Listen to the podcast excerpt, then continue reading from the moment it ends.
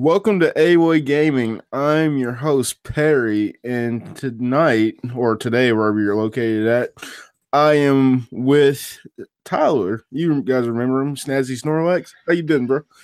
I've been good. I've been good. Thanks for having me back. I'm looking forward to it. Oh, it's fun. You know how it is. Just how gamers get to know each other and all of a sudden like start talking over the internet and go, "Oh yeah, so you've been playing this or you've been playing that?" Definitely. Yeah, and like if you're new to the show, what we do here at AWOY Gaming is is that we look at video games, but we look at it in a way where how they might have been able to influence as we were growing up, and like not just us, but also the industry. And Snazzy, or like I would go back and forth with calling from Snazzy or to Tyler. He uh his game was Kingdom Hearts. Correct me if I'm wrong. Oh no, that is 100% correct. Okay. And um, we just talked about how it made such an influence on his life. And it's just such a great story.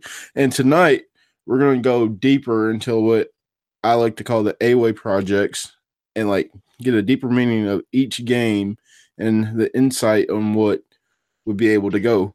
But that's at the top of the hour. But first, we're just going to talk about video games like they're normal. So, Tyler, what have you been playing here recently? Most of my time uh, recently has been um, into Breath of the Wild, uh, the newest Zelda game, um, Wii U and Switch. Oh, Um, yeah, I actually I played it when it launched last year on the Wii U because I didn't have a Switch just yet. But then um, over the summer, I finally got a Switch, and then uh, just a couple weeks ago, I decided, you know what? I've been wanting to replay the game again. It's been out for almost a year, and so I actually traded in my copy from the Wii U, and then I bought the Switch version. I've been replaying it with the expansion pass, and I just completed the Champions Ballad DLC about a week or so ago. oh, shoot. So you've been playing some goodies. Oh, with that being said, Mm, that's been my biggest game. And then, of course, Dragon Ball FighterZ came out on Friday, and I've sunk in probably eight or so hours into that since it launched. mm, so what did you think of the Champions Ballad? It was Because I- so good. because I personally beat it, and like a lot of people say, like that beginning part's really hard, and like it is, but it made the game fresh. Would you uh, say that too?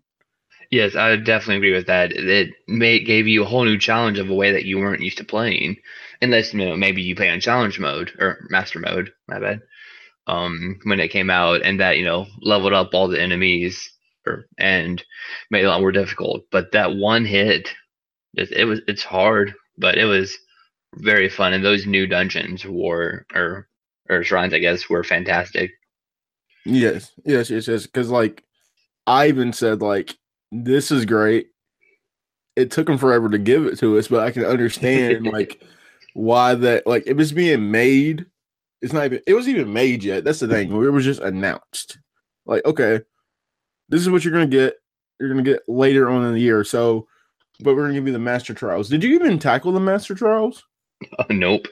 I did not touch any of the first DLC pack except for getting some of the special items, like some of the armor sets and all that. But Mhm. see, I I, didn't even get the expansion pass until both packs were already out. So I'm not even 100% sure what armor I got was from the first pass or what was from the second, since it was all one. that that's crazy just to think that you didn't even know. You're like, oh well, it might have been this or it might have been that. Um what I liked about that was that it was good to see the champions, like their story, like how they became to be, and it's like, oh wow. I wish they would have added more. I, I think they could have added more though. It wasn't Yeah. disappointing, but I was just like, it was a 12 hour experience. I don't know how long it took you. It took me about 12 hours. Yeah, about 10 or 12, right around there. Yeah, and it was just different to play Zelda like this, like to have DLC with it. Because like normally when you beat a Zelda game, you're done with it. Mm-hmm. Yeah, it's, So, definitely went a whole new great. way with this one. Yeah, and like uh, I think you agree with me. It- That like without spoiling this, it's just that right that you have. have. You know what I'm talking about. Oh, yes. Oh, yes. Mm, it would have been better if you had your master sword maxed out. Mm-hmm.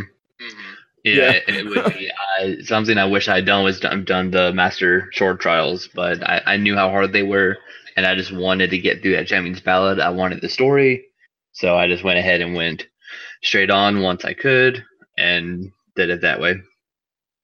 Yeah, because like I was just going like, uh, this would have been a lot easier if I had my master sword maxed out. But I really don't have time to be that hardcore gamer. I got other games to play. As me becoming a reviewer and stuff, it's like, okay, I gotta go. Right. Yeah. now, if I had had the expansion pass as it like when it first came out, and then had you know months to do the sword trials before the Champions Ballad uh, released, uh, that's I would have done that. Would have spent the time learning how the trials work and working my way through all three different sections. But as it was, I had a Champions Ballad already, and since you know I'm very big into story, I just I wanted to know what new stuff they introduced with it. So I kind of rushed it in a way. oh yeah, but like I felt like when it came to the actual trials, it felt like kind of like repetitive. Like okay, look at there, go find it. You gotta like I get it, like you gotta use your horizons, but it was just to the point like where can we go? I just want to see the story, man. Mm, Yeah, the amount of work that you have to do for the amount of story that you get is very disproportional. They Mhm. have like it's what a two minute cutscene for each Yeah. champion, which you know, like I said, you even said it that you wish there was more. And I'm the same way. We get a nice little taste of what they were like before the whole calamity happened, but that, that's it. It's like a small taste of what could be so much more. Mm-hmm. What I like though is like that whole champion fight though, like where you're facing all the Ganons again. It's like, okay, this is kind of cool. hmm But- Yeah, the nice little twist on all of them was very neat. Yeah, but my problem with the, the one I had the problem with was the water black Ganon. I've always had a problem with that damn one. I don't know why. See, in, the- in the main game, I haven't had any issues. You know, I fought him twice. He he was fine, but he's the only one that took me more than three tries in this DLC because of what you were given to fight him with. It's not enough. yeah, I didn't feel. Eventually, I got it, but it was such a pain. Mean, like everybody else just felt like natural and normal. Like, oh, this is easy. Like, wait, Mhm. But like, do you think with DLC, because like we can talk more about it, of course, when it comes to like games like um, Zelda or Horizon Zero Dawn, where the where the game comes out earlier in the year, people wrap up the game maybe in April or so, and they don't come back to it until the DLC. Do you think that was too long of a gap for both DLC packages to come out like towards the end of the year? Personally, I can say yes, and I can justify that by saying I've not touched the Horizon DLC that I bought. Oh, wow. Yeah, I pre-ordered it as soon as they announced it. I'm like, oh yeah, more Horizon uh, content. I can play this again. I'm so excited. Such a good game. And then the DLC launched, and I'm like, yeah, I'm gonna go play some Mario Odyssey right now. 'Cause it's like the new big thing, you know. And I, I do understand that they have to take the time to release all this DLC, and um, they have to make it, and it's time consuming and all that good stuff. But waiting, you know, eight, ten months after it comes out, a lot of people, like you said, have put the game away and wrapped it up and put it to the side, waiting for all the new big titles to come out. And like, in order to do the Horizon DLC, I would have had to go back and basically start a new game. So that's another 20, 30 hours of the main game before I even get to the 12 hour DLC. And with um, my schedule, I just don't have the time to go back and redo all of that right now. Mm-hmm. I, I agree with you because like my biggest problem with both games actually was that remembering the controls. Like hmm like I feel like I was dying a lot in Horizon. I'm like, wait, I I platinum this game. Like, there's no way I should be dying right now. I platinum this shit. What's the problem, guys? like, did I miss Right. something? I I know this game like, like the required level is 35. I'm at level 50 right now. Why am I dying? hmm And also, and also you get into it, you go, oh shoot, I'm moving, I'm dodging, I'm moving, like bow, trapping, getting to the point. Like, okay, this is cool. Like, I, this is easy. And the same way with with Zelda, But with Zelda, it's more like Breath of the Wild. It was more remembering how to do the controls. Like for some odd reason, I just forgot how to do all the controls. Like I knew how to swing, I know how to do all that, but it's like, how do you use the bow? yeah, Breath of the Wild controls are not the most intuitive. Yeah. Like they're just not. Like you just gotta know. Cause like it's like not like Horizon, like where you hit like left trigger, then right trigger to shoot. Mm-hmm. It's compared to like it's all in one. It's like, oh, okay, the controls are just completely different.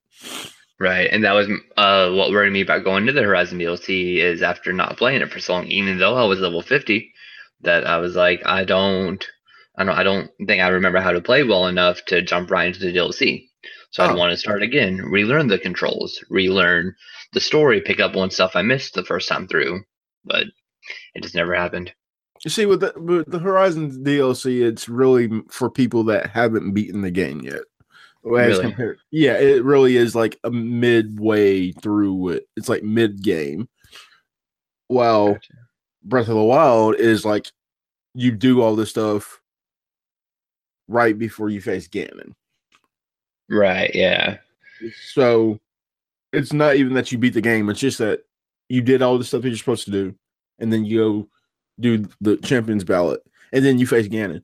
What you think of them added more DLC to Breath of the Wild? I know there's nothing announced right now, but do you think they could? No, I think they're already in the planning stages of making the next game in the franchise. Um, I don't know if it was an interview that I read, but or maybe it was just some random person on the internet posting their thoughts as fact. But I, I read somewhere that this was the last DLC and that they were not going to do any more. Mm. But I don't have any source or anything for that. Okay. But personally, that's my thought as well. Is that they just kind of, you know, they gave it a year and then now they're working on the next big thing. Oh wow! I would just think that they could go ahead and like. There's more they could do in the this world of Zelda. I thought they could, you know. Oh man, there's so much more that they could do. I just don't think that they'll actually do it, and that does irk me a little bit because, like I said, I want more story for the champions. The entire base game, they just kind, of, you know, they hinted at it here and there, there were a couple scenes um, through each storyline, and again, to give you a taste of what more story they could show. And so I, that's why I thought the Champions Ballad would be a lot bigger in terms of story. Mm, yeah, but obviously it was not the case. So, right. I'm glad. Like, I would still recommend that to anyone to play. Like that. Oh, definitely. That gameplay probably, is phenomenal. So good. Yeah, gameplay was phenomenal and like that was probably the most influential game of 2018. One of them, I would say, one of them. Yes, it was definitely my top game of the year. I know it was oh, on yeah. everyone's list, but I mean that's for good reason. It was such oh, yeah. a fantastic game. Oh yeah, uh, what was it? Oh, uh, okay. So we'll keep you on the Nintendo train right now. you got the Nintendo Switch. mm-hmm. Okay, so what did you think of Odyssey? I know you saw my review, and I yes, appreciate it so much. So, what did you think? I absolutely loved it. Um, it just as much as Breath of the Wild, if not, or very close, if not just as much. It was a nice. It was a fresh take on Mario with the way he could capture the enemies, but it wasn't too different. Um, that it was unfamiliar and I don't know, uncomfortable. I guess in a sense, it was very Mario, very to the point, very platformy. Uh, the controls were fantastic. A little complicated trying to get that hat move um, when you jump off the hat and in the air and dive again and stuff. Mm-hmm. It was somewhat complicated, but once you mastered it, man, the places you go in that game, the different moves you could do, the different areas you could reach, it was mind blowing like the whole way through. Mm-hmm. Well, I think that with a game like Super Mario Odyssey, it really is a good game for you to sit down with, like with your niece or nephew, or your son or daughter, uh, like any youngling. Of course, we're gonna go the Star Wars term. Any youngling to go ahead and just like, just to, just to sit them down and actually play it with them, because like, I know that you get the assist, like the like the cap and stuff, but like, just for them to actually experience Mario for the first time, maybe it's a mm-hmm. really good intro because like it is a weird story, but who cares about the story? Just collect moons. That's all you're doing. Right. Mario has always been one that you play for the gameplay rather than the story because the story Yeah. is mostly always the same. They changed yeah, it up this one with the whole wedding, which was neat, but it didn't really change anything. Yeah, and like without spoiling, like there's just parts like New Donk City and like there's another scene that you know what I'm talking about. Mhm. Those scenes right there is just like m- crazy stuff to actually see in a video game. yes, and- definitely. I mean, like it's not even a. I don't know if it was a nostalgic feature, like how we get in like with Zelda and like Zelda, of course, it like or the Nintendo 64 vibe that we gotten with the Nintendo Switch. It was just greatness to like you know feel it. like mm-hmm. wow, did I really just see that on my screen and like you enjoy it? Yeah, uh, it was such a good game. so um let's go with it. Your top five games of 2017. What were they? Um, Breath of the Wild was number one. That's, Okay. I mean, obviously, there's really no other answer for that one. I think if you played it, and you know. Yeah. Um, next one would, I think would actually be Horizon Zero Dawn because it was it was so brand new. It's it was almost a tie between Horizon and Breath of the Wild, but it was the puzzles in Breath of the Wild that I think pushed it to the top. Okay. Horizon had the slick gameplay, the interesting story that took these twists and turns I did not see coming. A brand new IP. Could, who knows how many sequels this one's gonna get, if it even is. Oh yeah, Like- getting- they were Guerrilla's are confirmed they're getting a sequel. Oh, have they? Yeah. oh, that's awesome. I had no idea. Yep, yep, yep. Okay, so that's really really cool. And then, for number three would be Mario Odyssey. Um, for the reasons we just discussed, gameplay was good. They added the um capture. You could play with Cappy and just all this stuff. It was so big and open, and just a very good time. Next up would be Assassin's Creed Origins. Had a fantastic time with that game. I had it for like a month before I even started playing it. But when I sat down to play it, it sucked me right in. Bayek of Siwa. Yes, yes. Uh, it was good. Another one that it just strayed from the uh formula that formula that you're used to. That was like the theme of 2017. I feel is um doing something different. Like Mhm. every game is something that you know we've played before. They haven't changed up how Zelda works since um uh, what was it Ocarina of Time.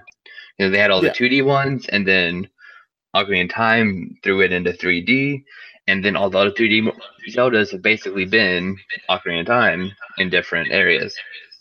But then there's Breath of the Wild that actually changed it so much. So it was a step in a new direction. So that was really, really cool. Um, with Assassin's Creed, the big open world, the actual experience, the different equipment, just, just there was always something to do. The world was huge, but there was always something to do in it. It was fantastic. And then number five, I would say it was Cuphead, just because of the surprise Oh, that it wow. was. Yes, Okay. it is. It is hard. I've still not beaten it. I'm only two thirds of the way through. I, I'm stuck on a boss. I cannot move on, but I don't care. I love it. okay, okay. Uh, uh, that's you got it. Like, so let me get this straight. So you go go Zelda, Horizon, number three, Super Mario Odyssey, number four, Assassin's Creed, then five, Cuphead. Yes, that's correct. Okay, okay. And I know That three of those yeah. are basically the same game, being Horizon, Zelda, and Assassin's Creed, just uh, big open worlds, um, third person combat. But uh, that's just that's my kind of game. Those Hey, are bro. probably my favorite genre. You know, you know me, like for real. Like, if you remember from the last time, like open world was the thing for me. Like The Witcher, Definitely. Horizon, Mhm. Assassin's Creed, Zelda. It was just like all filled with that. But I'll give you mine because I don't know if you were able to listen to the last episode. Number I one. haven't got to yet. Oh, you're fine. You're fine. Number one, Persona Five. I gotcha. Persona Five is like is my game of the year because it like made me feel like a better gamer. I saw the themes and like mm-hmm. it made me enjoy it so much that it made me want to play it again. I haven't played it again because it's like 150 hours worth. Right. Funny that you mentioned that because that's actually my honorable mentions was Persona Ooh. Five. Ooh, Yeah. ah, okay. Um, but like, it was just great to like play it for the first time. Shout out to Alex Sutton because he was like the person that said, "Hey, you should check out Persona. You've never seen it. I played it. Play Persona. Play Persona." I was like, "Okay, when does it come out?" Well, it got pushed back. Okay, when does it come out? It comes out in April. Okay, I'm getting it. And then when I actually beat the game, I was like, I know I say all the time, I was fist pumping the way through it. Like it was just so great, and like I still listen to the music from it. It was just great. Oh man, that My music sis- was top notch. Yes, and my sister, like, she wants to play it now. She's like, "Oh, I really want to play some Persona right now. I'm like, okay, play. I'll, I'll watch you play it. Don't think I won't. Number two, my favorite franchise of all time, Zelda Breath of the Wild. And like, there's just no way it doesn't get off. Because, Right, I'm surprised. Persona beat Breath of the Wild on your list. well, here's why it did it though. I love Zelda. That's like my all-time favorite. Of course, I I'll admit I haven't played all of them, but that's still my favorite all-time series of all time. It was just the fact that I connected more with Persona on a personal level. That makes sense. Rather- Persona did have that very deep, intense story, where Zelda was, Mhm. you know, the same old Zelda story of go defeat Ganon. Yeah, but like every time I look at the Breath of the Wild, it's just like, wow, this is an amazing world. I appreciate everything they did. It made me feel nature, nurture towards the game. It there's the uh, the the identity of the Nintendo Switch to be able to take it anywhere when they go and still have it. Amazing, like just it was just great. Now, my number three though is gonna throw you for a loop. My number three is Cuphead. Really? Cut, yeah, like they're like I haven't even beaten most of the bosses on that, but I was just like, yeah, like this makes like games like Cuphead, and I'm guessing we'll talk about Celeste here in a bit.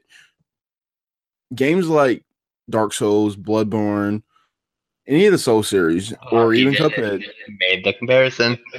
yeah, like you just gotta be okay that you gotta learn levels and you you will become a better gamer at when it's all said and done and like i felt like just being able to beat a couple of bosses on there it made me a better gamer overall like okay nothing so hard compared to what i just faced in front of me and you you know exactly what i'm talking about so just Yes, definitely. I mean, reasons on my list as well.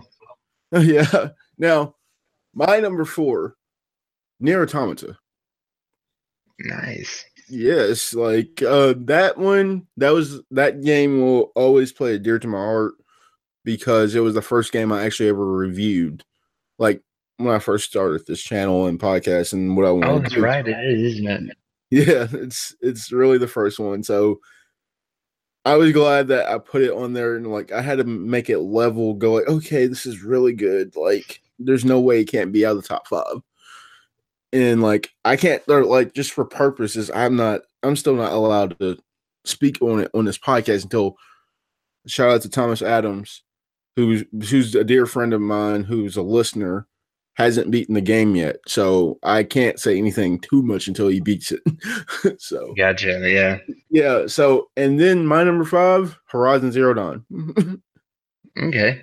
yeah, it's it's it's great.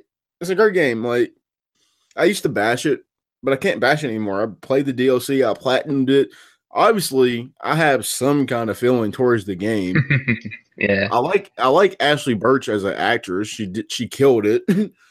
But I don't know how I feel about Aloy as a character just yet. So I'm gonna let her groom with me a little bit. I gotcha. No, I don't, I'm, I'm sure you've seen that the new Monster Hunter game. You actually get, you can play as Aloy on the PS4. Oh yeah, oh yeah. Speaking of which, as January is coming to a close, said that you're getting Dragon Ball Fighter Z. Is that how it Fighters, not Fighters. Z. Fighters. Fighters. Okay. What do you think of it? I adore it. It is So much fun. And the thing is, I'm not even a fighting game fan. I don't like fighting games. Really? But it, it really, like, I've played Injustice, I've played Soul Calibur, I've played Tekken. None of them really resonated with me. They're just, I don't know, they got too old too quick. But as Hmm. soon as I saw Dragon Ball FighterZ at, what was it, E3 last year? I was Yeah. like, oh man, I have to have this game. The style, it's it's very like Persona 5 and and it's just so stylish. And you can tell the people who made it are just huge Dragon Z fans. There have been comparisons online of uh, the manga to the TV show, and from the TV show to the game, and the manga to the game, and all of these like side by side comparisons. And it is so true to the source material that you just know people who made it absolutely love what they were working with. Mm-hmm. I'm just looking something up just for our preference. Um, so would you recommend it? Definitely, it- that, or you wait for like a It- price drop, or how would you feel? I mean, it depends on how much of a Dragon Ball fan that you are. I mean, I'm a huge Dragon, Dragon Ball fan, so then I would definitely recommend picking it up. The story is divided into three arcs. They're roughly four or five hours each. Um, it, the story is kind of cheesy, but I mean, also the show is kind of cheesy. Like, don't know, it's it, it's a little odd, but the combat is so solid. Um, it's easily accessible for newcomers with the auto combo system, but once you get comfortable with that, you can move on to the when you make your own combos, and you kind of get you know above that auto combo stage, and then uh, there you get, can get to online play. You can play arcade. You can unlock a few extra characters if you do certain stuff in the game. Uh, there are 20, I thought 21, but I think I counted last night. I think I counted 24 Mm, okay. uh, characters in the game. okay, so you say that you're not a big fighting fan. If if I could get you to play in one game, it had to be Street Fighter, man. I'm just saying. Street Fighter? Yeah, like that one started everything. So I think you would really dig Street Fighter. I know like they just came out with Street Fighter Arcade, so maybe Mhm. that would give you a way into it. Um I saw gameplay li- of it like last week. I was just like, I'm a Street Fighter fan. Why the hell do I not have this? it's just like one of those things. that- it's like it's just one of those things like you need this game in your life, but you don't have it for some odd reason.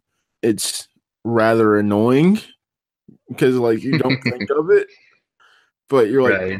I need it. Like, like for example, like a new Kingdom Hearts, like the Kingdom Hearts 1.5, 2.5. It's like you need it. You just need it.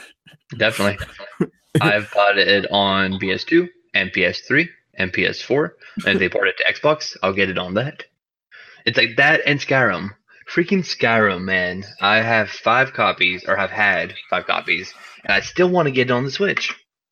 I don't need a six I mean- copy of the game, but I want it. because the thing is though with the switch and as we talk about nintendo they're doing something that is never that hasn't been done in a while or like for the first time ever you're taking it on the go and i don't know if you buy your games cartridge style or digitally but for some odd reason like me knowing that i have three games well i have more games of course but i have all three of my mario games on the switch so it's like there's no way i can get rid of mario Mm. pretty much it increases the value of the switch the more you put on it i think Definitely.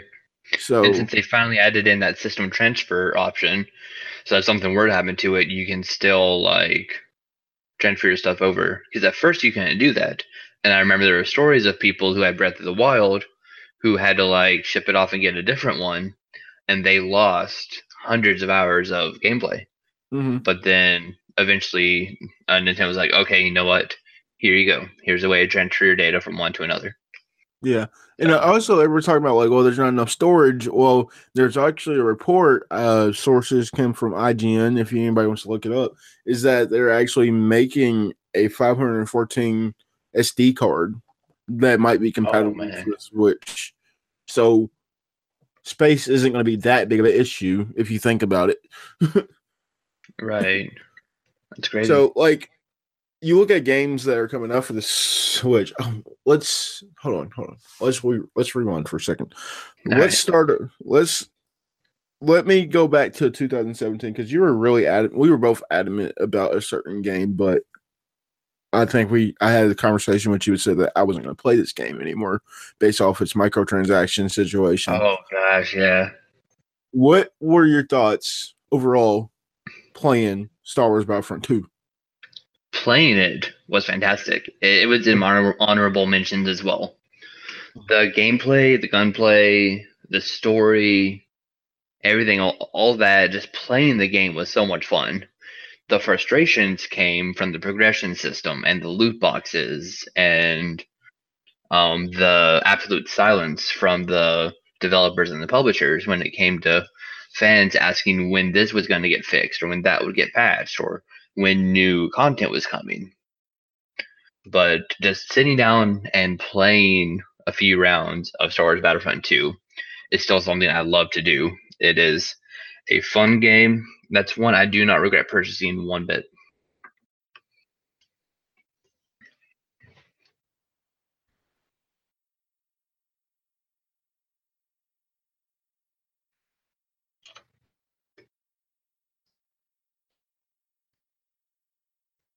So, and uh, one thing about it is that once it, no, right before it launched, they decided to take out the actual microtransactions part of it, the crystals and all that.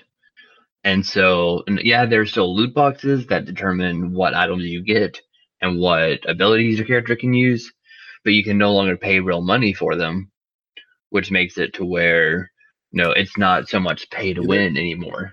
Yeah, I'm here. You? Okay, I didn't hear a word you. Uh, I mean, yeah, you're cutting in and out right now.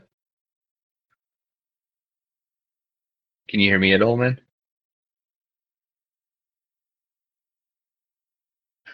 Hello? Yeah, if you're talking, I cannot hear a single thing.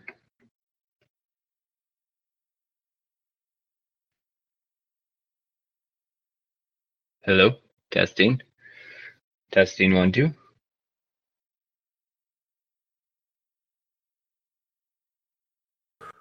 you there, Tyler? Mhm. Yeah, I'm, I'm here. Okay. wh- I'm sorry. I don't know what happens to my computer. Technical difficulties, guys. Um, what were you saying? I Star Wars Battlefront Two. Okay. what, what was the last thing that you heard? Um.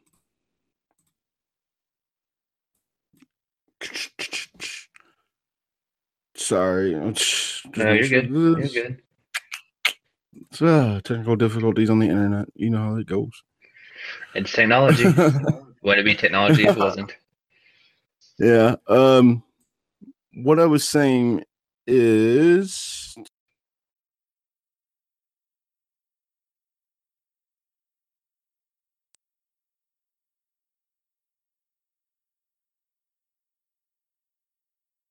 I think your mic is muted. I can't hear you again. Ah, there we go. That's dumb. I don't know what happened. Um, we're talking about microtransactions. It was Star Wars. Right, yeah. And then I was telling you about how I really like it. Did you hear any of that? You said like progressions messed up. I don't know. Like my computer just like froze. like it was like wow. Gotcha. Yeah, well, to summarize it, gameplay and actually playing the game is fun, but the progression and the loot boxes are quite frustrating. Okay. So, but it was cool because the developers actually turned off the microtransactions right before the game launched. And yeah, that's the last thing I heard. Actually, was that that okay, that they went quiet. That they went quiet. Yeah, Dice Dice did go quiet. I remember that. No, EA went quiet. both So- did kind of though. Um, Dice just now started opening back up um, about a week or two ago, um, and responding to a bit of the fan base here and there. Okay. But like, I don't blame Dice whatsoever for the game Fulton. That's definitely EA's fault. I'm, I really, I 100% agree. Dice, yeah, they're the ones who flick the microtransaction switch on and off, and they're the ones who tweak the credit system. But it's EA who forced them to implement the microtransactions to begin with. And that's why the progression system is the way that it is because it was built around microtransactions. So when they turned that off, it kind of screwed up the entire progression. Yeah, that's yeah. It was just a bunch of bullcrap that, that happened that way uh, because like everyone was so it was anticipated it was going to be good, and all of a sudden, like you see that they turn off microtransactions, and for some odd reason, when I saw them turn it off, I was like, that lets me know that it's not that great of a game, so I'm not going to not want to play it, not going to play it. Gotcha. So, so, and then all of a sudden, like it was really like the next week, I saw like price drops on that game so fast. I'm like, really? Like, yeah. Um. Granted, it did come out. Uh. Well. Oh no, I guess it was after Black Friday. It was no, no, November no. when. It yeah, I'm not. It's right before. So. Oh, it was right before. Battlefront Two release date. Yeah, I thought it was November. November 17th, so it's a week before. So. Okay, that's right. So yeah, mm-hmm. I guess it went on sale. You know, technically for Black Friday, but really it very well could have been EA to be like, "Hey, people, buy the game." Yeah, like we need it. like Disney's yeah. gonna get to us. Yeah, I saw um what was it? Um a chart saying that like they only sold eight hundred thousand physical copies of it in like a month's time. Compared wow. to I think it was what Call of Duty's four million. Shit. Yeah, it was it, it was just crazy. Now that didn't take into account the digital sales, but yeah. still that's that's a pretty big jump from what was supposed to be one of the biggest games of the holiday season.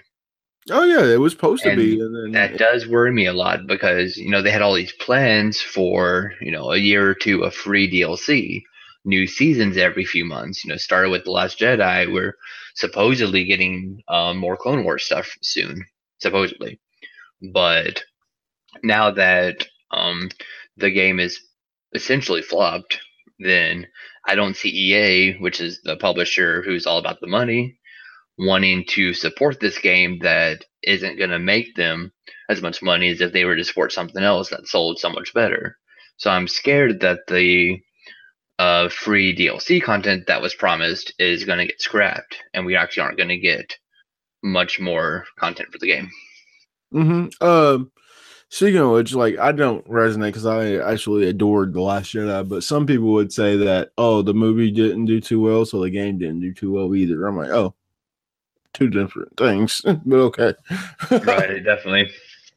But like I said, I absolutely adored the Last Jedi. I know a lot of people that don't like that movie. That's just your personal preference. Definitely, I'm with you on that one as well. I did very much enjoy it. I saw it twice in the first week, uh, which Ooh. I don't normally do. Yeah, I'm just like it's just like to each their own, and I hope you like them liked it. So, getting back on topic of Nintendo, yeah, we think this whole Labo thing. I don't even know what to think about it. Fantastic idea. I don't know if it's actually going to go the way they expect it to. It hmm. seems too complicated for its target audience to me. Like, yeah, it, it's just cardboard cutouts, easy peasy. But did you see some of the way those things were working on the trailer? Yeah, like a like, backpack and stuff. Yeah, the backpack one when they were doing the fighting games. There's all these pulley systems in the back. Um, I still cannot figure out how the piano plays. That one, just, that one just, I don't know. I don't know if as you press down a cardboard key, if it um if there's a string inside that will push or pull on like a trigger or something like that, or what. Mm-hmm. But that one's confusing. Um, the remote control car seems pretty cool. Mm. It looked to be one, like one of the simpler options. Um, so like you're just supposed to use your Joy Cons and put stuff on it. I'm like, wait, what? It was kind of weird. Yeah, it's I don't know. Like it's obviously aimed mostly at children and mm-hmm. so, so they have the car- cardboard cutouts, which of course the parents would help them put together, almost kind of like Legos. But it seems, I don't know, it just seems more complicated than that. And so I don't know until they show more uh, videos on like each individual component. I, I don't really know what to think about it. They just gave us a brief overview, a taste of all the different stuff they have in mind for it, and I just need a bit more information before I can really make a decision. I think. Mhm. Yes, yes, yes. Now, I what do you think of Nintendo just having all these indie games right now? Just like I think it's good for the Switch, but some people saying like, well, you have Skyrim, but you don't have the coolest version of Skyrim. Does it not have? It has all the DLC and stuff involved, doesn't it? Yeah, but they're saying, well, you can't mod it. I'm like, but Oh yeah. I mean, that's all another ballpark there. It's like how you can on the Xbox, and technically you can on the PS4, but Sony really restricted that. Mhm. So maybe Nintendo just doesn't want people modding it. I'm not too sure on that part. yeah, I just don't. I just feel like you don't need it. Like, just play the game. And there's so much good stuff in the game. Um, that's why I have five copies of it. I haven't actually played it, so Have you not? I've like I've never been like a first person shooter kind of guy, like first person, because I always felt like I get sick. But Gotcha. now that I'm older and I'm getting into playing video games, like I got the game of the year edition of Overwatch for for uh Christmas. I just Mhm. wanted it because like I just want to play some Overwatch at some point, and like maybe we could play together. I don't know if you're an Overwatch fan or not, but like it just seemed fun. Like I played it before, and I like Mhm. actually love it. So I'm getting into the dig of you know playing games like this. Gotcha. Yeah, I have Overwatch. I, I haven't played it in a few months, but I own it. Okay, maybe play some a ton. Sure. Um, what do you have any friends that have an Xbox One X? Um, I do, Mhm. and that's about it. Do Oh, do they- I don't know if you do or not. No, I don't have one. I'm I'm Okay. waiting. I'm just asking, like, what do what is their overall experience? Are they enjoying it or Their Overwatch or their Xbox? Xbox? The Xbox One. Xbox experience. Um, I know. I really like mine. I mean, um, PS4 is still my main console. Uh, No, I'm talking about the One X. I'm just the, just the One. Oh, X. Xbox One X. Gotcha. That I don't have. No. oh, you um, don't have you don't have any friends that have one? So No. Um. Okay. No.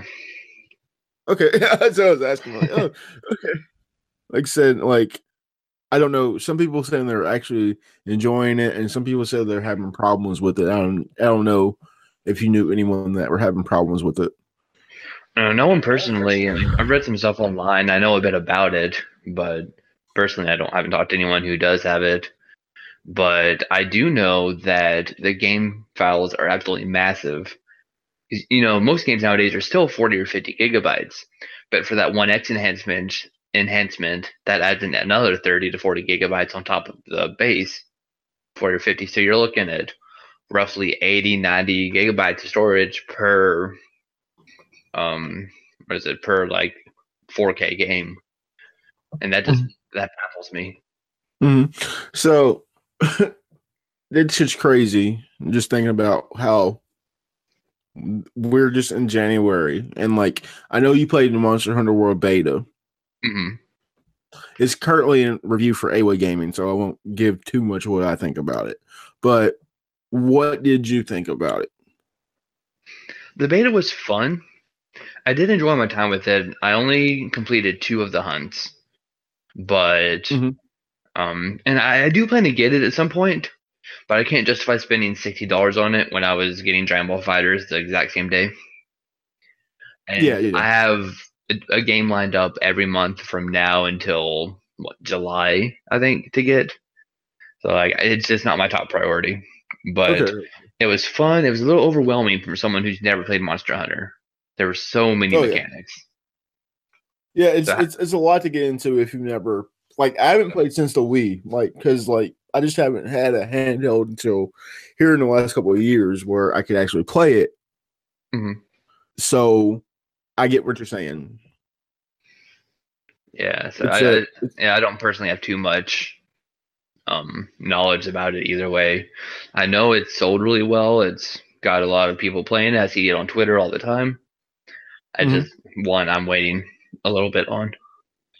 Okay, So, with that being said, you say you got a game lined up s- till July. Can you share that list with us? Yes, definitely. Um, well, Ni no Kuni 2 was lined up for February. I guess it then got pushed back to March. So February. It got pushed back. here. Yeah, yeah, Yeah, it's March now, isn't it? yeah. Like March 23rd or You 27th or something. Mhm. So there's that. Shadow of the Colossus remake does come out next month that I'm interested in, but I probably won't pick it up right away. Uh, let's see. In March, there is Far Cry 5 and Ni no Kuni. Then after March is April, and we're looking at God of War, uh, April 20th. That's one I cannot wait to get here. God of War is one of my favorite franchises, and the direct direction they're going with this again, a whole different direction than previous games. I think it's going to be so much fun. Mm-hmm. So, then uh, coming in May is the Dark Souls re-release, uh, Switch and PS4 and Xbox One. I'm definitely Mhm. planning to get that on Switch right away, and then I'll probably grab it on PS4 as well, so that I'll have the entire Soulsborne collection on one console. Okay. You said And Dark then- Souls. Yes, Dark Souls. Okay. And then Spider-Man doesn't technically have a June release, but it's supposed to be, um, you know, hopefully this summer sometime, because it was early 2018, and now I think it's just 2018 in general. So it'll be later this year at some point, and then of course Kingdom Hearts 3, probably this winter. hmm Yeah, the, like the more the, with the event, the news source that just came out is that Nomura will be there in April at the D twenty three. Was that what that is? Or No, uh, April Union is the Union Cross event, but there is D23 in February. It's on February 10th. Yeah. There's going to be a whole Kingdom Hearts D23. event. D twenty three, and also I think two week a week or so afterwards though, uh, Tyler, if uh, heard me correctly or not, Pokemon Direct too. So that might give us some insight on the new Pokemon game for. Switch. Huh? I hadn't heard about the Pokemon Direct. Oh, there you if they announce that there's going to be a Pokemon game coming for the Switch in tw 2018, you know they're probably going to address it for the Pokemon Direct rather than the Nintendo Direct because they're their own company. So right, yeah. so that's that's where you can gather that from. But we're just looking at I'm just looking at some of the games that you were you were mentioning. God of War, Mm. 420, blaze it. Yeah. uh Kirby. Are you a Kirby fan? I've never actually played a Kirby game. Really? I've always been interested, really. Um, Okay. I have what is it, Superstar on the Super Nintendo Classic. mm-hmm. Um, I have that. I've not played it, but I need to. Okay. Okay. I the game that uh, you say Dark Darksiders 3 or you a Darksiders fan? Dark Souls three, or wait, Dark no, Souls. Hey, Dark Souls is the one I'm excited for in May. Dark Souls, So- just just a normal Dark Souls is what you're excited for. Have you played those games all the way through or no? Or Yes, I have played Dark Souls one. I platinumed it on PS3. Uh, played about halfway through it on PC as well. I played what 10, 20 hours of Dark Souls two. Never beat that one, but uh, it just it was different because it wasn't directed by the same guy. It was Oh. the same company FromSoftware, but um, the guy who directs them did not have a part in Dark Souls 2. Now, what's crazy is uh I know some people that Twitch stream and they said that Dark Soul or I think it was Dark Souls 3 and Bloodborne, they said that they were like at a critical point in their life, like where they were really down. And then they start playing that game, like both of those games, and it made them feel better as a person. What is it about hard video games that makes you release stress? Do you know? Uh, for me, it's that sense of accomplishment when you finally overcome it. Like they're difficult games, yes, but they're by no means impossible. They you have to learn the game. You have to learn the timing of the movements. You have to learn how the different weapons attack. You have to learn what weapons work good on this enemy and which ones you need to use for this other enemy over here. You need to learn how to block, how to parry, how to dodge. how to not get hit just in general. It's Mhm. It's a very ebb and flow type of game. Uh, you, and it's a lot of repetition, um, but you, uh, you learn something every time you die. Okay, no, you learn something every about ninety percent of the time you die. yeah. So some of those are just stupid deaths, but overall, it is very much a learning experience, Mhm. and you get so invested in it, and then you know you throw yourself at this boss over and over again. You get a little bit farther every time you see their health bar get a little bit lower every single time, and then finally you just go through and you destroy the boss. You get hit once or twice, and that sense of elation that you feel is just pretty much unbeatable. Okay, so I'm like I said, I got to dive back into it because like I remember it being so hard that I was like, okay, fuck this shit. I took a break, came back, and was like, oh, this is actually really easy. yes, But- that will happen a lot. I spent was it three months on the final boss of the Bloodborne DLC. mm-hmm. I cannot beat it. I'd go at it for a couple days at a time, you know, a few dozen times a night or something. I'd play. I would, you know, that one was not so much for getting better every time. It was more like every day I would get a little bit better. Oh, it- that's that's Yeah, it was. go for it. It was it was a pain, but it was fun. and then eventually, you know, I'd put it down for a few weeks while I did some other stuff, and then I'd come back a little bit later. I'd play for a few days. Finally, after like three months after starting it, um, I was co-oping the boss with a buddy, and we just spent probably three to four hours just getting that boss a little bit lower every time. And finally, we took him down together, and it was such a fantastic night. no, that look at the other games on the list. I was surprised that you didn't say The Last of Us Part Two. That might not come out this year. I don't think it. If it does, it'd be a shocker. What do you think? I don't expect it to. Okay. Um, I- I'm sure they did say 2018 when they first announced it, but I actually don't remember that happening. Yeah. I don't remember ever seeing a 2018 release date for it. I, do, I don't ever remember. They didn't show it at E3. It's always at the PlayStation experience that they show it all. So it's like, Mhm. yes, there So- is that. And then um, the reason I didn't mention that is because specifically, you know, I was just going over the ones up through the summer, and then I threw in Spider-Man and Kingdom Hearts at the end. But yeah, yeah, yeah. No, no, no. I'm just like, I'm just talking about like Mega Man. Are you not a big Mega Man fan? Not really. Um, I have Mega Man 9, 10, and then I think it's Mega Man X that's on the Super Nintendo that I Okay. have. Um, I like Right. X a lot more than the original games. Yeah. It's just a bunch, or not a bunch more, but more. I, I don't even know what I'm trying to say. Just more flashy, I guess. hmm Yeah, It- the X series is way better. Like, yeah. yeah, yeah, yeah. Okay, Sea of Thieves. No. Not really. No, I've seen a couple trailers and a little bit of the beta for it. I mean, it's one I might look into at some point, but I try not to go overboard um, on the games I get, just because of you know having to pay for everything and all that. Yeah. Um, so I try to keep it to a list of like six or seven games a year. But Yeah, yeah, yeah. I feel like it's going to be hard to limit that this year. I like me personally just becoming more of a reviewer. There's it's just going to be hard for me all over. That's why I look in like you know Best Buy deals, like Best Buy Gamer Club. Okay, uh, forty eight dollars instead of sixty. right. That, that twelve dollars off makes a difference. Mm, definitely. now one game I'm guessing you're staying away from, and I hope you are. Detroit Become Human. Yeah, I've I saw the two trailers, two completely drastically different trailers. That it was, I don't know, I did not get at all the same sense uh, from the second trailer as I did from the first. Now, did you not hear about the sexual harassment charges? Not charges, but allegations over there due to the the director of David Cage.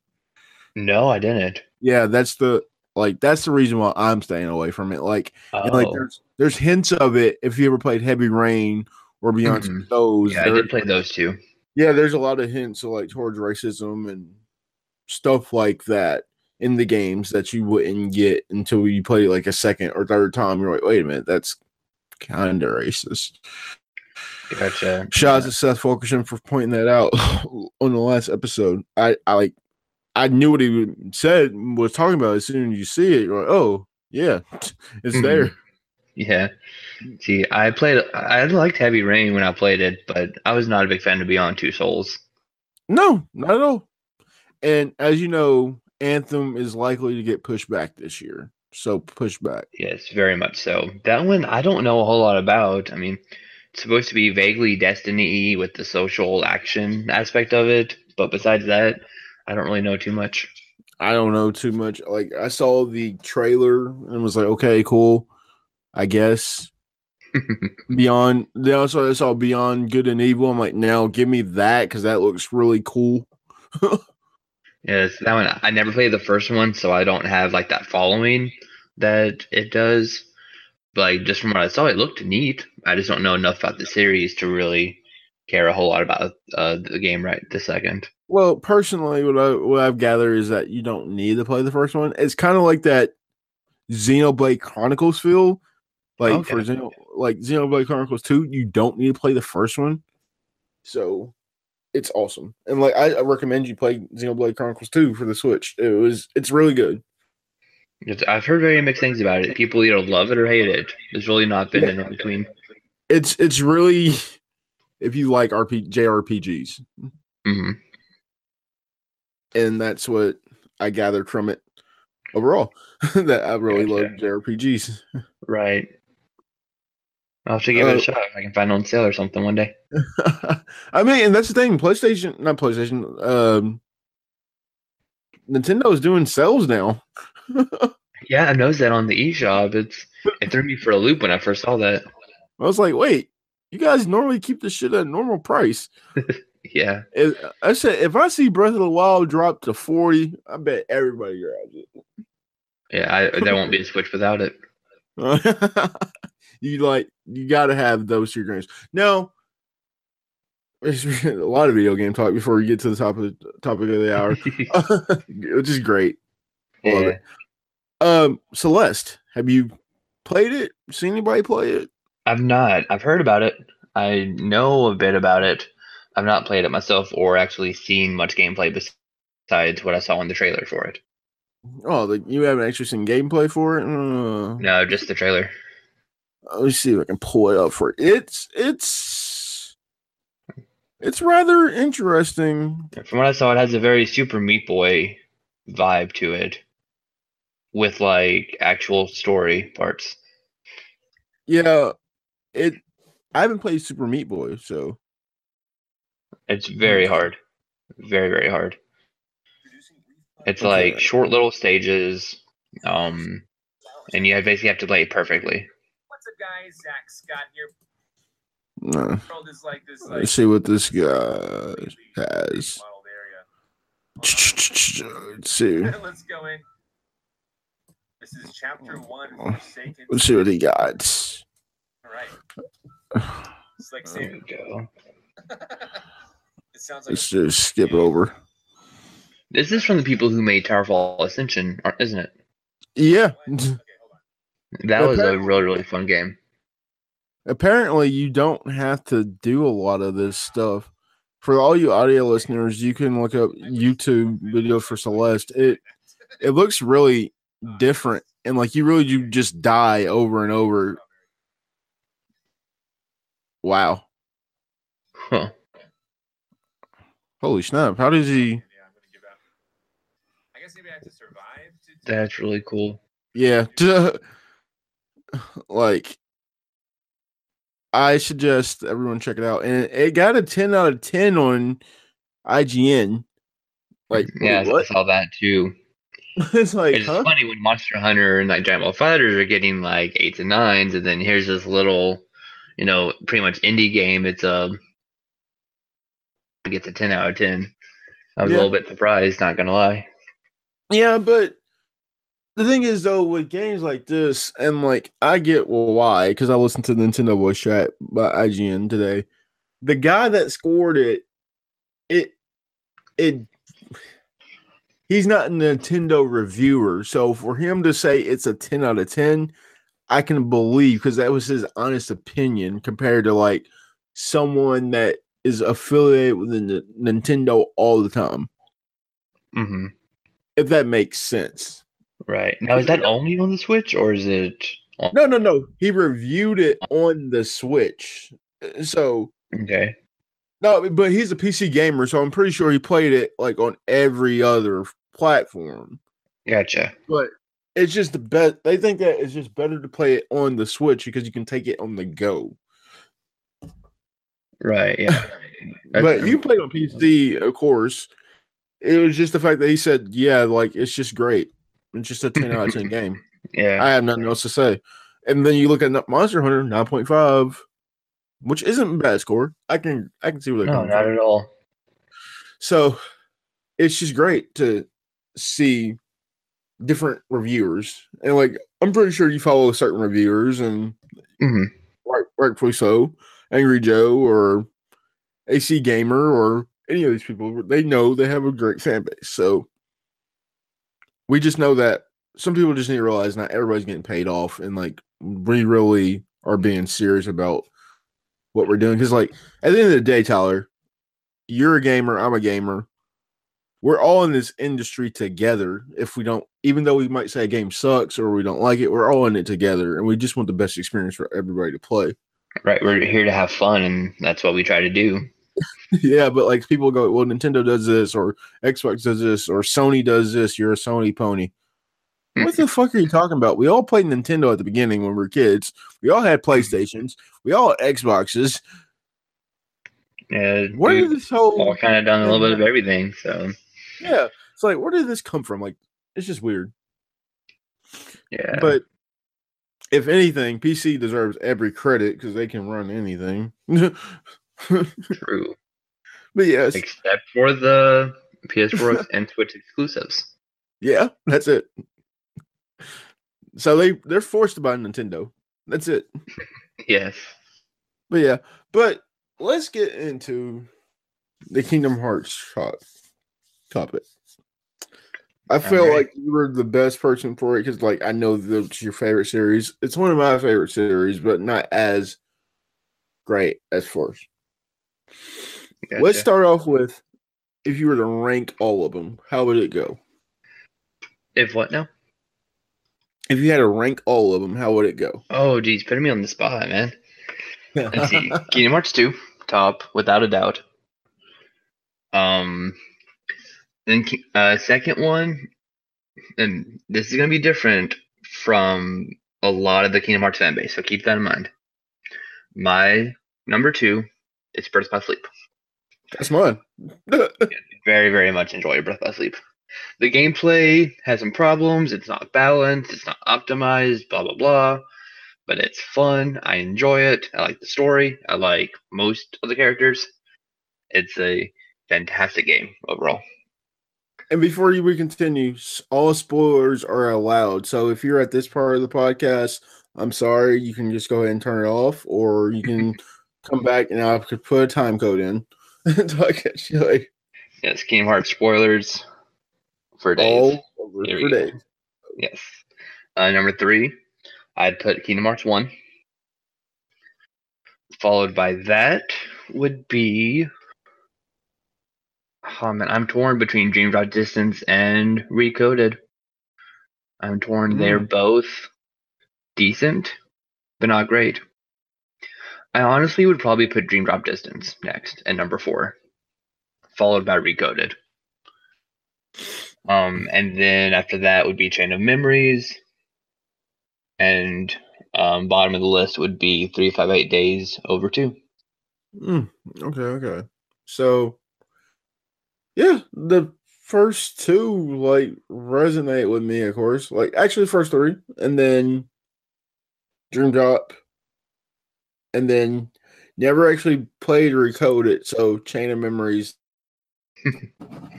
Now, are you when you say Chain of Memories, are you talking about Chain of Memories or Re Chain of Memories? I knew that. I guess that is the there's a difference in between the two, and I didn't realize it. It really I is. I, I didn't rank both of them, but um, there is quite a difference. Well, I was just talking about the one that's for the PlayStation. So, is that Rechain of Memories? Mm-hmm. Yeah, that's the remake. because it was originally on Game Boy Advance. Speaking of which, they should just made that the gameplay just a normal gameplay, but I don't know. it worked a lot better on the Game Boy than it did the PS2. Chain of Memories for Game Boy Advance yeah, that's is by and large considered a better game than the PS2 remake. yeah, that's why I'm just like, uh, yeah, yeah, I should have just let the gameplay alone. But no, okay, Nomura, whatever you say. Um, let's get into it. When did you realize? I mean, because like when you look at the history of Kingdom Hearts, the way it's supposed to be set up is that you have Final Fantasy characters mixed with Disney characters, and you have these new characters named Sora, Riku, and Kairi. That their job is to pretty much relive the Disney movies that you grew up with. Right. What at what point did you know that this was going to go completely opposite of what you thought it was going to be? Like at what point in the first game? Or like overall story cuz like we can just say now that it's not what we thought it was going to be. Like it's not going to be oh you're just going to the new worlds just Mhm. to relive the story that you already know. Yeah, it would have to be. It really wouldn't be until you got to Neverland in the first game, for me at least. Mhm. Uh, that's whenever you find Kairi's body and you realize, you know, she doesn't have a heart anymore. Um, it's been taken, and Riku, you know, your best friend, is all like not emo, but he's very like aggressive and confrontational and then he he makes your shadow takes it and makes it fight you and uh, the anti-sora fight in neverland is so stinking hard one of the harder fights of that game by a mile and that when you just realize that riku is kind of turned dark and because they're both after the same thing initially uh, is getting Kairi's heart back but he doesn't want to play with you anymore he's like i do got this myself I'm going to kill you with your shadow. And you're like, oh my lord, this game is intense. And Mhm. then from there, you go to a whole new world at Hollow Bastion, uh, the big old castle. And that's when they introduce, like, no, it's the new uh, exclusive Kingdom Hearts world. It's not been in any Disney film before. And then you see the whole Maleficent stuff. You see Riku get possessed. You fight uh, possessed Riku. Find out there's a whole new villain called Ansem and then from there it just kind of keeps spiraling almost out of control in a way And what's crazy about the game, well, because like I've mentioned that, like we like looking at lore. There's a like there is a lore within the first Kingdom Hearts game just by the way you find Ansem's journals, and you don't know actually who the hell Ansem is. You're just like, okay, cool. hmm And, and then in that moment, I know exactly what you're talking about. Like where Riku says, "It is I, Ansem." It's like, huh? Wait a minute. Like, this is kind of weird. Like, I thought Ansem was good. If you yeah, no. yeah it's bizarre because you know you hear uh, leon and uh Aerith and Yuffie and all them talking about it and you know Ansem was the leader of their town or their village which we found later was, was actually Hollow Bastion. Yeah, and that he was um you know basically their leader and their protector and all that and then all of a sudden he turned evil.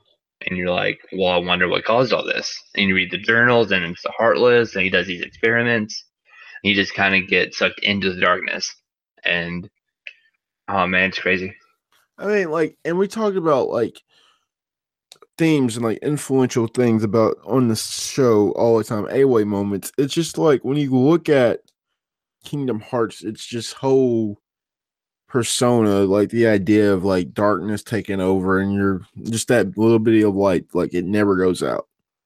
And Mhm. like you see characters like Sora, like like Sora is the main character of the show. He, of course, like Yeah, I'll. I'll go ahead and tell you, like one of my favorite moments in this whole series, like where I put Birth by Sleep at number two, is like where the ending of it is where they all just say his name, the Sora. Mm. Like that's one of my favorite parts throughout the whole series. Really, it is. And I know you I'm makes sense. like you know exactly what I'm talking about too. Like just just like Sora, like they just say his name just over and Mhm. over. It was just amazing. And like you look like I was looking up like his name, like what meaning Sora meaning. A common small brown and gray American rail in marshes. That's what it means in America. What's it mean? The literal translation from Japanese is sky. Yeah, sky. Mhm. So, and wow, just thinking about it, like darkness, light, sky, Mhm. all, all up in the air. Yeah, He's just- jumping ahead just a little bit, uh, just in talking about his name and semblance and all that. Um, Kairi writes a letter to him, and there's a line, uh, "We're all connected by one sky, one destiny," and you know that that's it right there. We connect by one sky, one Sora. Like he is what connects everyone in the entire franchise. yeah, and but like when it's all said and done, people like I I've argued it several times that he's not the only main character. Riku himself is also a main character. They have that like that brother hate relationship at the first, but when Sora brings Riku out of the darkness, it's just like you know Riku's a different character now. Yeah, when you see him, like, whenever um Ansem like basically takes over Riku's body and becomes Ansem, then uh, you see uh, Riku's phantom, basically his ghost, like holding Ansem back. You know, you just fought Riku. He just tried to murder you in cold blood in this big arena, and now he's there protecting you, letting you run away with Kairi and Donald and Goofy Yeah, just that instant snap of a change is Yeah. fantastic. I mean, like, and you think about like the key, the keyblade locking the hole and like uh, destroying darkness, but like just the fact that the keyblade also draws darkness towards it, it's like a double edged sword. hmm And like That's something they I don't actually know. I don't think they mentioned it since the first Kingdom Hearts game. How like the reason all the Heartless are finding Sora is because the Keyblade. They are Mhm. after the light of the Keyblade to put it out, but they're also scared of it because it can destroy them. I don't Mhm. think that's brought up a single time since the first game. Mhm. It's just it's just crazy that it's like that. And um we think about this series and like someone says that like I think we talked about before is that this game is looked at as a cult classic to so, so many people. hmm Like it's just one of the better RPGs that we have. It's just that I think the reason that it's not getting the credit it deserves is that time scheduling and when the game comes out.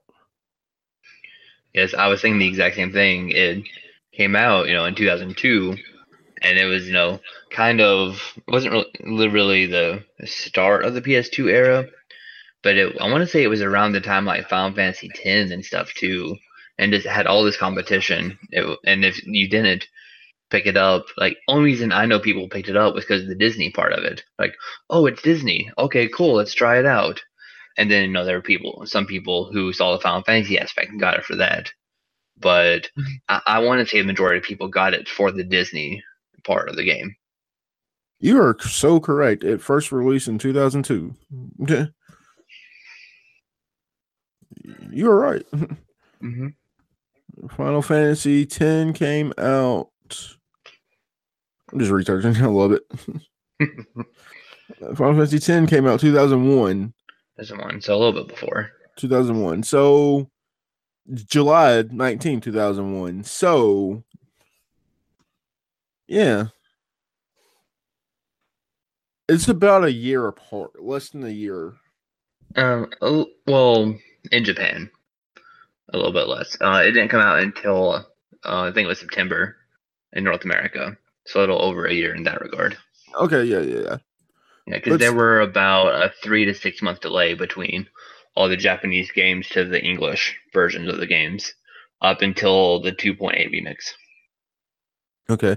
But like you said, like that was a change. And all of a sudden you see like mm, you see the Disney characters be incorporated too, but like with Donald and Goofy, and even Mickey. It's just like, wow, these characters that you love are like messing up worlds and don't know anything about it, which is funny as hell. Mhm. And also the fact that they go, they said they go wherever the Keyblade goes. Like they just follow that, and it's just like obedience.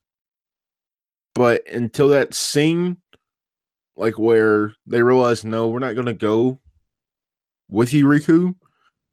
It was amazing that they're like, well, my friend is more important than what we're doing right now. Yeah, it's when they first walked off with Riku at the bottom of Hollow Bastion after he threw Sora the wooden sword. Uh, no, as a kid, I was like, "Oh my god, what are you guys doing? You can't do this. This is terrible." I was Yeah. so angry. But yeah. then, you know, five minutes later, you're you get them back. But yeah. still, and for those five or ten minutes, I was furious.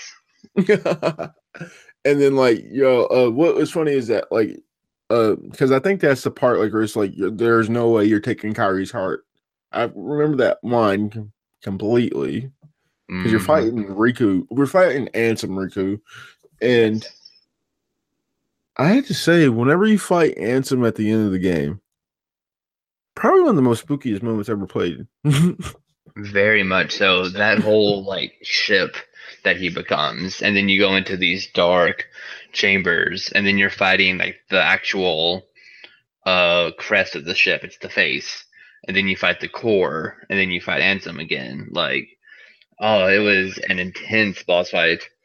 It was a boss rush of eleven different bosses, which was Yeah. insane.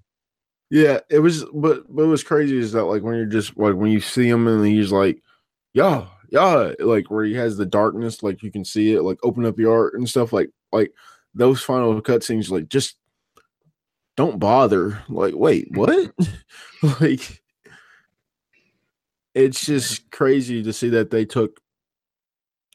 Well, me being an English major, like reading Chronicles of Narnia, I've always had a thing of like children being the heroes hmm of the story. And like Sora is a kid when he's doing this. So for him to do it and win the way he did was just amazing and outstanding and applied. And like I think that's why he would always be in like the top 10 of my favorite heroes, heroic figures when it comes to video games. Because like number one is always gonna be Link.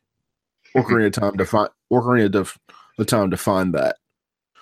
But when you talk about like as in kids saving the world and becoming adolescents, Kingdom Hearts is the best game to show people. And I'm glad that you're over here to actually see it because like it's still your favorite series. I, I saw you online like a couple of days ago playing it. yes, it is so good. I mean, like I know you're waiting and just edging, but it's just we talk about like one thing I want to talk to you about is the like the whole theme of like you see darkness, like Aqua is in darkness, Ansem's in darkness, Riku's in darkness, and you see all these characters are like I'm not trying to sound like a like religious or we'll go spiritual. It's just that like you see a rebirth within all of them. hmm definitely. And like And that's- Aqua's not even uh, she's not even bad. She's not even dark. She was just there. Yeah, like she's only down there because she's such a good character. Because she, you know, at the end of Birth by Sleep, um, she goes off to find Terra and finds out that he's been possessed by uh, Xehanort. And so she fights him, and he's like falling into darkness. And she, uh, like, rushes down and helps and, like, passes off all of her armor and her keyblade to like make sure he makes it back into the uh waking worlds and she falls keybladeless down and armorless down into the darkness with a smile on her face because she just saved her friend Yeah. and then that and she's been trapped there ever since that was you know 10 12 years ago Yeah. And what's crazy is like when you look at the series, we can talk uh your expectations for three. Um do you think the original three are gonna have to come back in this game? Um, well, yeah, we know that Xehanort is back because of Dream Drop Distance. And the thing is, we we have no idea where Terra is or where his body is, if he even still has a body. We just, we just do not know. Um, we know Ven is in um, Castle Oblivion, and we know that Aqua is in the Realm of Darkness because of Mickey's story uh, in the 0.2 Birth by Sleep Fragmentary Passage bit. And so um, we have um, the main characters looking to bring Aqua back, and but also it's like we or like Riku and Sora. I don't, I can't recall if Yensid has told them about Ventus yet. I don't think he has explicitly. He's mentioned another heart needs waking, kind of thing, but I don't think he's explicitly said, "Okay, guys, there's this other Keyblade wielder named Ventus. We need you to go get him." Uh, their goal right now is to go get Aqua, and once they save Aqua, she'll be like, "Hey guys, we need to go get Ventus," and you're like, "Okay, let's go." And then I think they'll wake Ventus up, and uh, the whole community is torn between whether Terra will come back as um, a wielder of darkness or a wielder of light, or neither. Um, I honestly do not know what, what will happen with Terra. I think he's out there somewhere. I think by the end of it, he will become another wielder of light. I don't know if he'll be part of the seven, but I think he will make an appearance in the game again. Hmm, Definitely. okay. I think, like I said, I can see that happening because I'm just saying, like, it all has to come full circle. And also, like, my dad, like, he's just stubborn as hell. He knows it. He's not gonna, he, like, he, he, he hasn't played Birth by Sleep. He hasn't played Dream Drop Distance. He's ready to play Kingdom Hearts 3. I'm like, oh my God, you're going to be so fucking confused, man. Yeah, Play the it's games. People who played them all are so confused. Like that lore is, it's all over the place. Mm-hmm. And I know out there there are plenty of people who played one and two, maybe Chain of Memories, and be like, okay, I played one and two. I'm ready for three. And everyone's like, I don't know if you remember how like chaotic everything was when two came out and people were playing two without having played Chain of Memories. They were all everyone was like, well, this is weird. I don't know what's going on. Why is Sora asleep? Why is it a year later? What is going on? When they explained all that in one game in between. Yeah. But since two has come out, there's been three five eight days over two who introduced Xion and then retconned her in the exact same game. They, there was recoded. There was Birth by Sleep. There's been Dream Drop Distance, and Unchained Key slash Union Crossed if you count that. So Yeah. four or five games since two has come out, in between two and three it's and people like, think they can go straight to three and understand it, and they are sorely mistaken. Mm-hmm. and it's like, I, I got a friend. She's really cool. She's never seen any of the Marvel movies. You hear me? Oh, None of them. So she's never seen. She never saw any of the Star Wars movies. I changed that here recently. She saw all of them. She likes the Last Jedi. Enjoyed. So she she's she's on board. So our next project is to watch all the Marvel movies. Nice. And because like I told her, like, look, Infinity War is coming out in May. We had to watch 14 movies before you were able to even watch Infinity War. Yeah. She said, "Oh, okay, cool." It's That's fine. similar. I'm, I'm just saying, like, it's similar to this, and we're watching it in the order, not like the order of the movies came out. We're watching by the story order. So, Oh, we watched really? yeah, we watched Captain America first last night. Not a bad movie. And more I look at it, Yeah, it was very slow. There was a lot of basically it was filler, but it wasn't really because you needed it for the last half of the story. Yeah, But the first half was like such a chore to get through before it actually really got good. yeah, yeah. Yeah, like to me too. Like, and she was like, "This is not bad." Like, I don't know why you said it was bad. I'm like, you know what? It's not a bad movie. Like, I've only seen it once, and I saw it when it came out, so that was the only one time. But with that being said, it's like it's the same thing with games like Kingdom Hearts. Like, you had to be able to play all of it to get the story. And then at the same time, you might still not get the story, hmm but you have it overall thrill compared to something like Final Fantasy, like where the number really throws everything off. Like Final Fantasy 15, Final Fantasy 13. Why? At least with Zelda, you know the story. You're gonna go like, "Oh, it's Link, it's Zelda. Let's go." Mhm. yeah, then um, just like Final Fantasy, Zelda does have a couple like direct sequels, like Mhm. Link to, Between Worlds being a sequel to Link to the Past, Mhm. which I started Link to the Past. I got I think through two dungeons before I gave up because it was hard, and then I played a Link Between Worlds and absolutely loved it and played it in one weekend. Yeah. So, where is that? Is Kingdom Hearts your favorite game all time? Kingdom Hearts 2 specifically. Yes. Kingdom Hearts 2 is my favorite game of all time. Kingdom Hearts as a franchise is my favorite game series of all time. Okay, okay. So, that's just cool because, like, you don't really hear that a lot anymore. Like something different outside the the big five, outside of like Assassin's Creed or GTA or Final Fantasy or Mario or Zelda. Like you mm-hmm. don't you don't hear someone say, "Oh, Kingdom Hearts is your favorite of all time," and you have to- the black sheep of the family. you like you have every right to say that you you're very genuine in knowing each game. Uh, like just knowing like playing on the hardest difficulty, platinum in it. Um, your favorite character outside of Sora is who? You mean above Sora would be Riku, Outside of Sora, outside of Right. Riku. but I, I also like Riku more than Sora. So yeah, Oh, really? like Sora is not my favorite character. Oh, wow. Why Riku? Mm-hmm. he's had so much more character development throughout the series. Like Sora's always been this happy-go-lucky kid, and by the end of Dream Drop Distance, he's still kind of this happy-go-lucky kid. Like he's a few years older, he's still goofy, he's still kind of not oblivious, but very just very childish, which is fine. I mean, that's his character. That fits him just fine.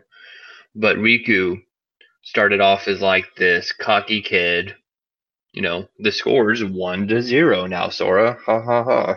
From Kingdom 1, whenever you'd fight him on the island. And then, um, and, you know, throughout the game, he kind of, you know, gets consumed by darkness, kind of turns evil, then finally just ends up getting possessed. And then finally turns around and becomes good again. And then, but after that, from then on, he's fighting the darkness in himself through the entire franchise. He has this internal struggle of him and the darkness. One of my favorite moments in the game, uh, the entire franchise, is the end of Chain of Memories. At the end of Riku's story mode, uh, he walks out of the castle, and Diz shows up, and he's like, "Okay, Riku, or do you choose the path to light or the path to darkness?" And then Riku's like, "Neither. I choose the path to dawn." and or and so he actually is like on this path from darkness to the light. Um, his keyblade reflects that.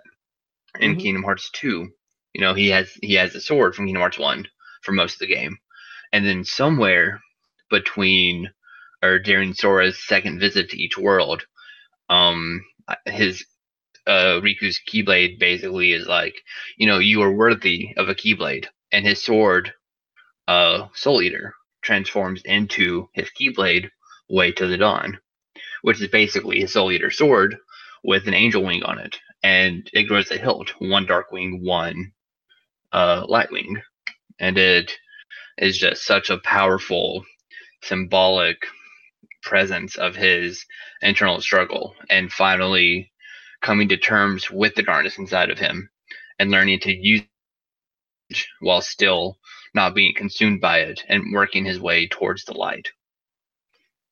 Sorry, Okay. they kind of rambled on a bit there, but I No, no, absolutely love Riku. no, no, no. Like Riku is one of my favorite characters of, of the series. So, like, that's why I say I- I always ask that question: like, who's your favorite character outside the main character? Right. because that always raises the question how much you actually like the series or not. You can go ahead and say like like I can go off rip right now and tell you like you just name a game that I might have played and I can tell you my favorite character outside of out- outside of the main character and that's how much I really en- enjoy the game hmm within itself.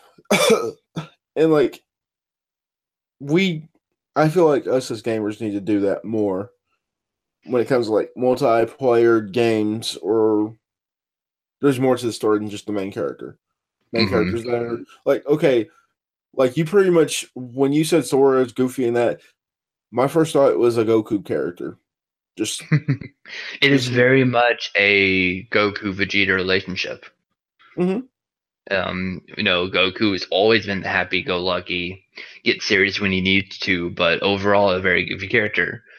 And then Vegeta, you know, started off as this evil villain who has gradually become one of the most caring, good characters out there. hmm And like I said, it it's great to see that the fan base of Kingdom Hearts hasn't died down whatsoever. Like everyone's ready. No, I can guarantee you, once Kingdom Hearts 3 comes out, there's going to be a whole new fan base for it. It's going to get, it's going to be like the NieR Automata, just about. Because, you know, NieR as well is a very cult classic, very cult following. Um, fantastic game. Um, Highly Violinist, it's her favorite game of all time for good reason.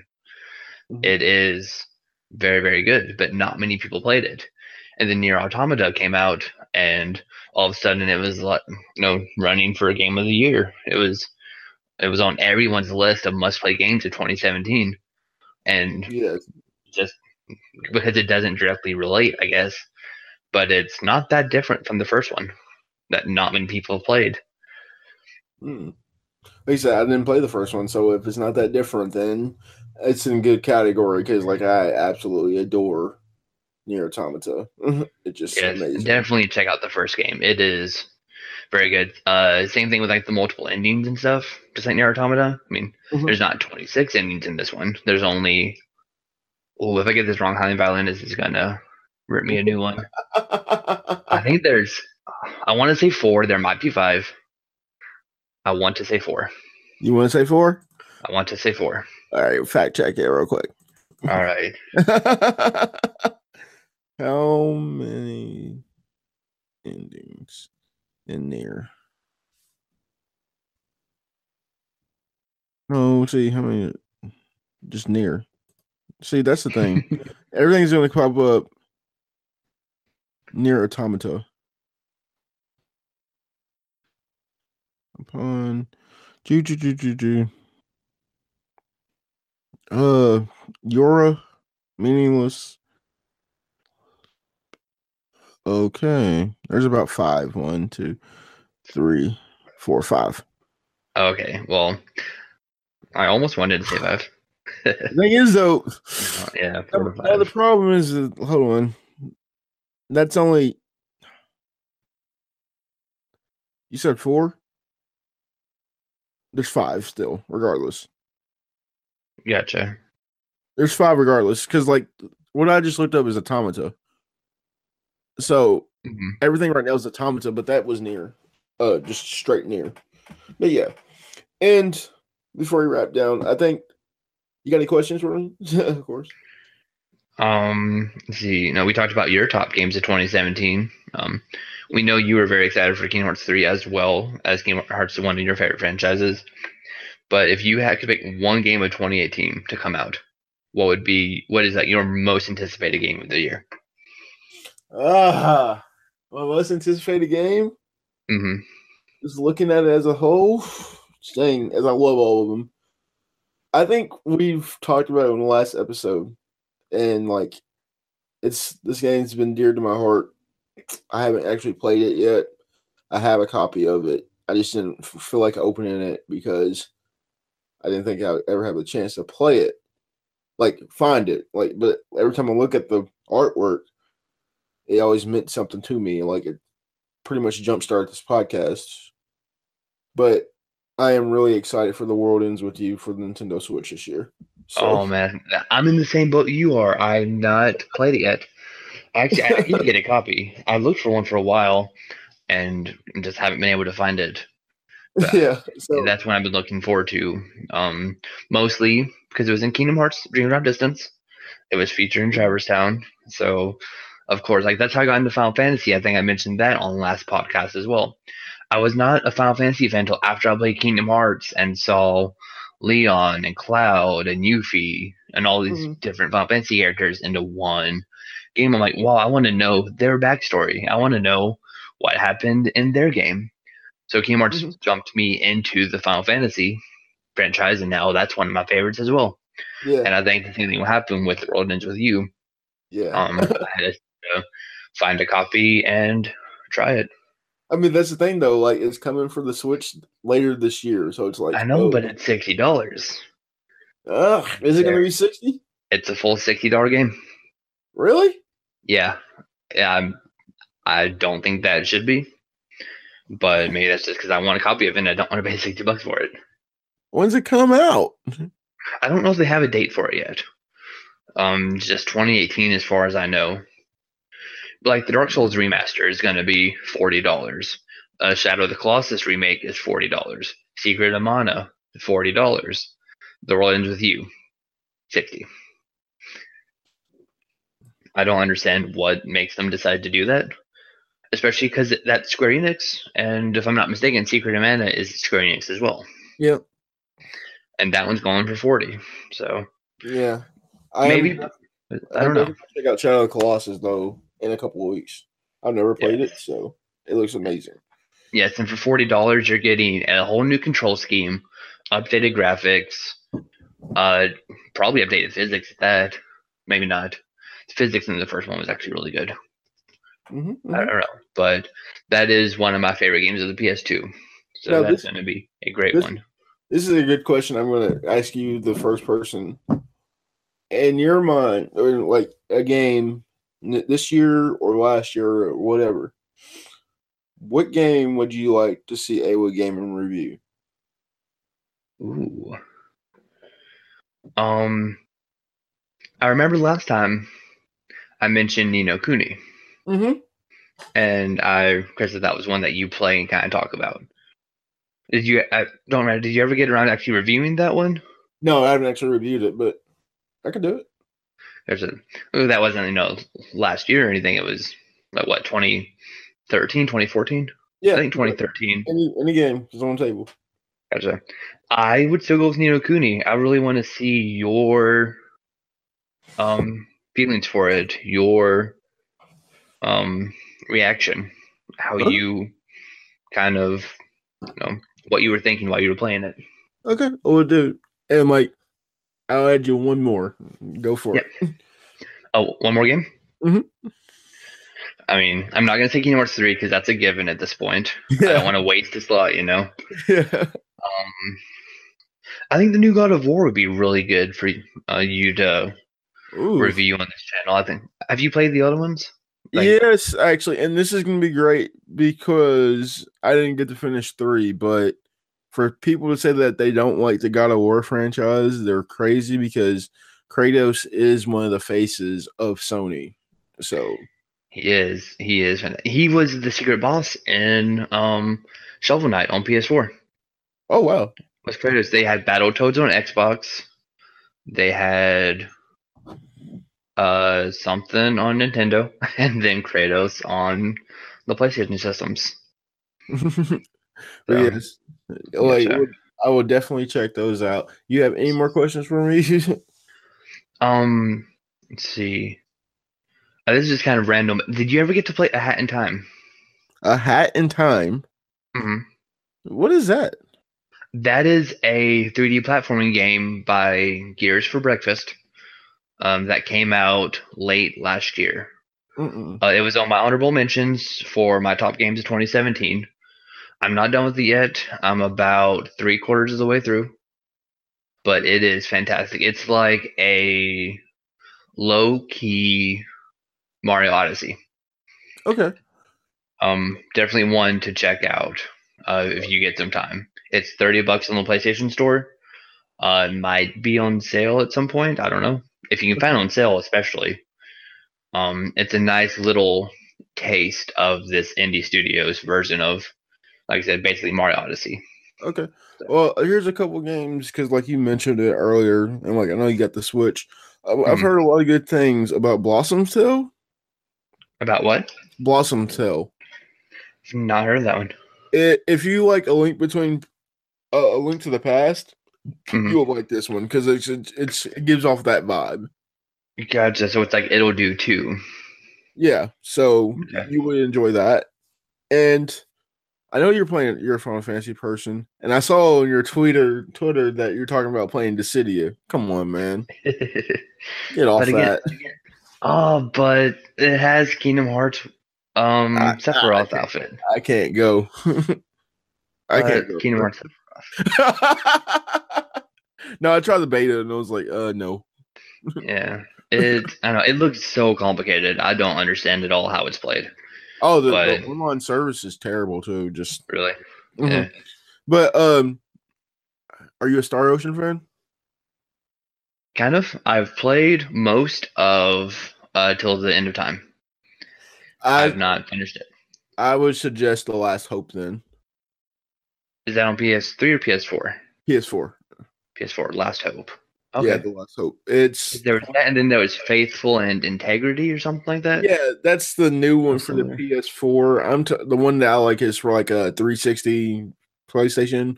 They've re- they HD'd it though, so Okay, awesome. yeah, Last like Hope. yeah, the Last Hope. Um, that's not an ad. It's just great.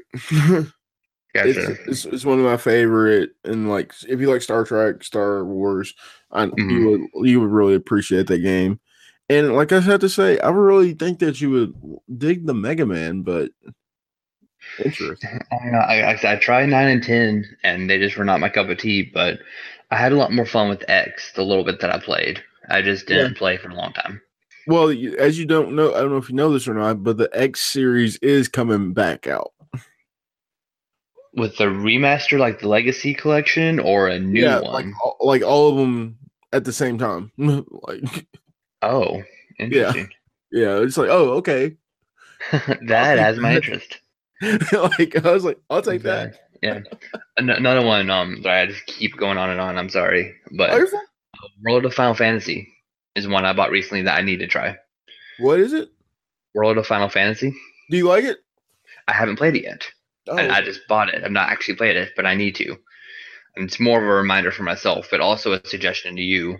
okay. I mean, I've seen it before. I just don't know like if you like it or not, or like I know it's like you use monsters. It's kind of like a Final Fantasy 13 2 system. Kind of, but hopefully better. Yeah. well, it's oh, man, different. 13.2 was something else. Oh, well, that's the thing though. I like Lightning as a character, but not her story. Yeah. Thir- uh, sorry, Final Fantasy 13.3 uh, is one I also need to play. One I've had for a couple years. Um, I just never sat down with it. But I played 13 through twice. I played 13.2 once. And I've heard the gameplay for Lightning Returns is actually a lot better. Um, it's weird. It's like the first game's story is the best, but the gameplay is the worst. And the last one's story is the worst, but the gameplay is the best. It's like a Yeah. little cross section thing. That's what I've heard. yeah, it's So it's really it. it's really really weird. It's like, huh? Like what the what the hell are we doing here? yeah. yeah, as we write down because it's kind of late for you and like me. Uh, where Right. can we find you at, sir? I'm on Twitter at um Snazzy Snorlax 42, I believe. Mhm. And um I had a Twitch channel for a while. I haven't streamed in months. Um if I ever do pick that back up again, that is also at Snazzy Snorlax. Okay, okay. And this is Avoy Gaming. Uh, I'm your host Perry. You can find us on any of your podcast directories. Uh, even on YouTube sometimes. Um, whenever I actually upload, but you can find it on any of your podcast directories. We did make that available. Uh, thanks for the support that all that are listening. Thank you to you, uh, Tyler, for leaving that good review. Like I saw it, I was like, oh shoot.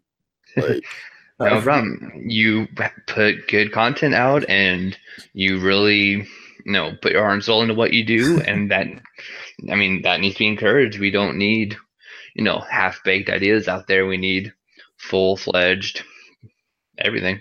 Yes, and like you said, I appreciate it, man. It really means a No lot. problem. from the bottom of my heart. And like I said, we'll bring you back on like as the year progresses because it's only January and there's more games to be played.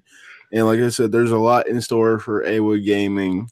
Like this is just the beginning of the fresh new year as it as we approach more video games and more people that want to discuss their ideas and are influenced as you are influenced about Kingdom Hearts and like how we, we're excited just to come on here to talk about video games. And this has been AWA Gaming. Um, we will see you guys tomorrow as we have another guest come on. And you all have a good night and check out the podcast later. Peace. Yes.